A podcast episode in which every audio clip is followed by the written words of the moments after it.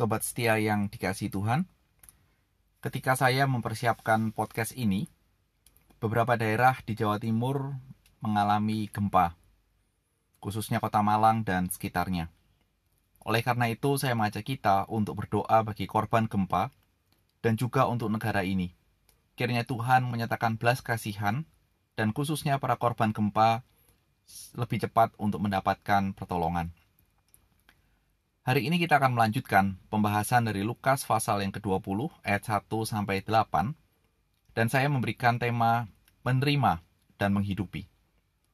Nats kita akan dibacakan oleh Nurse Suryani, alumni FON, dan terima kasih untuk supportnya.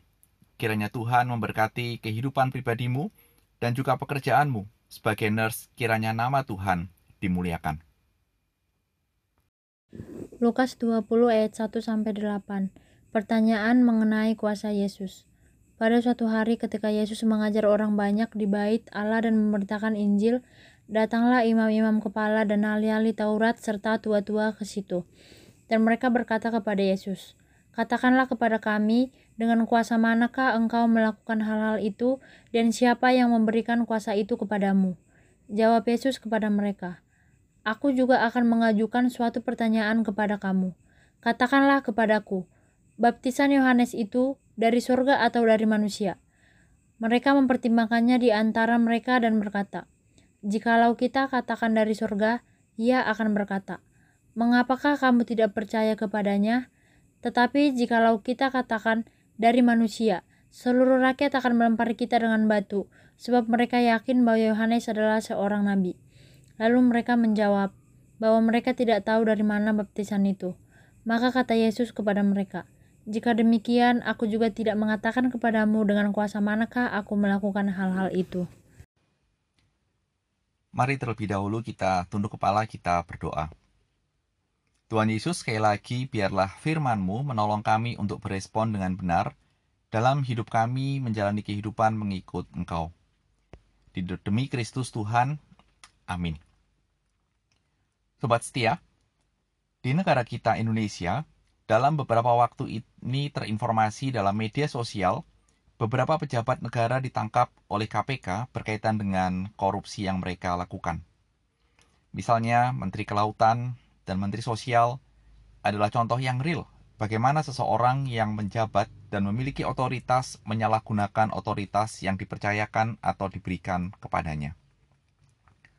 Penyalahgunaan otoritas ini ternyata tidak hanya terjadi pada zaman milenial sekarang ini atau pada zaman modern.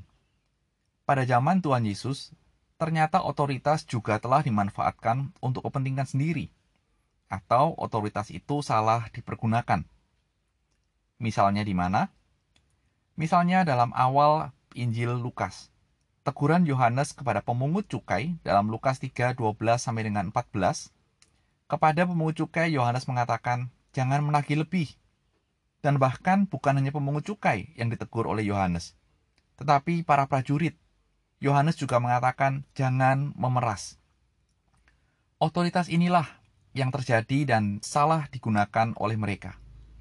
Dan otoritas inilah yang dalam nats kita ditanyakan oleh imam-imam kepala dan ahli-ahli Taurat kepada Tuhan Yesus. Apa sebabnya mereka bertanya mengenai otoritas kepada Tuhan Yesus?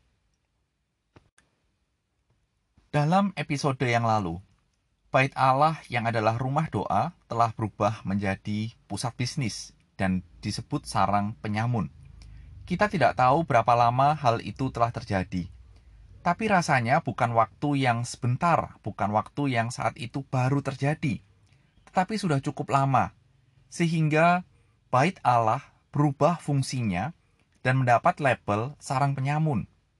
Hal inilah yang terjadi dan sarang penyamun itu telah dikembalikan fungsinya oleh Tuhan Yesus menjadi rumah doa. Dan pasal 20 terinformasi bahwa Tuhan Yesus masih mengajar di bait Allah itu. Pembersihan bait Allah dan mengajar setiap hari di bait Allah bisa menjadi sebuah indikasi seperti Tuhan Yesus memiliki tempat itu. Sehingga hal inilah yang mungkin memicu imam-imam kepala dan ahli-ahli Taurat untuk bertanya, dengan kuasa mana engkau melakukan hal itu? Atau bahasa lainnya, siapa engkau melakukan hal itu dan siapa yang memberimu kuasa? Atau siapa yang memberimu otoritas untuk melakukan itu?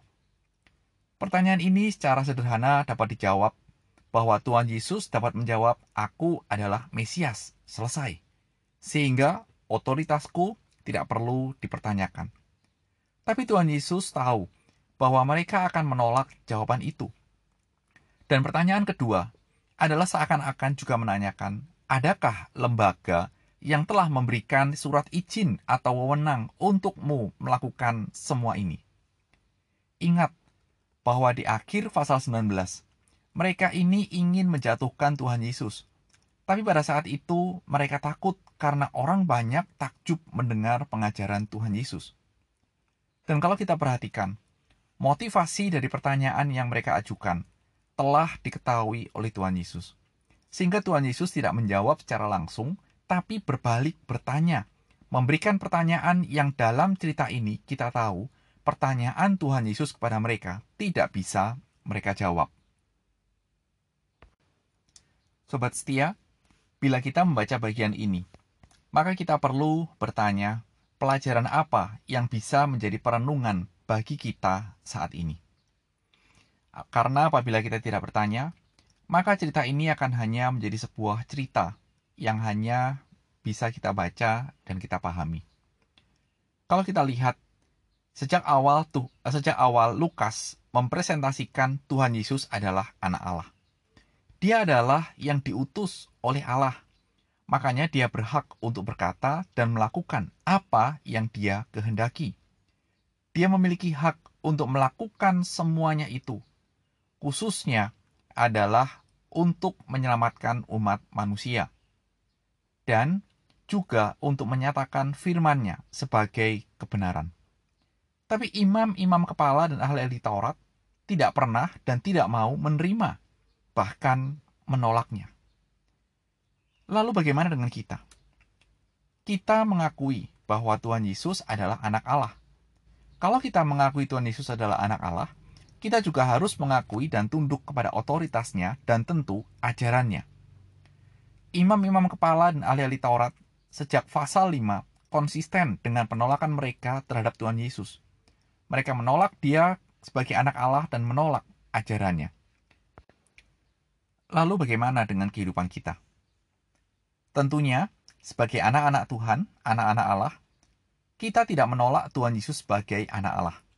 Kita menerima dia sebagai anak Allah yang hidup. 1001 persen saya percaya kita menerima itu.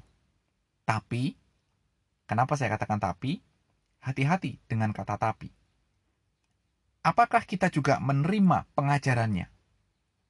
Melakukannya? Mungkin pertanyaan ini kita bisa jawab dengan hmm, 50% iya, 50% tidak, 70% iya, 30% tidak, dan sebagainya. Sobat yang dikasih Tuhan, mengabaikan firman Tuhan sama dengan menolak firman Tuhan. Mengabaikan firman Tuhan sama dengan tidak menjalankan firman Tuhan.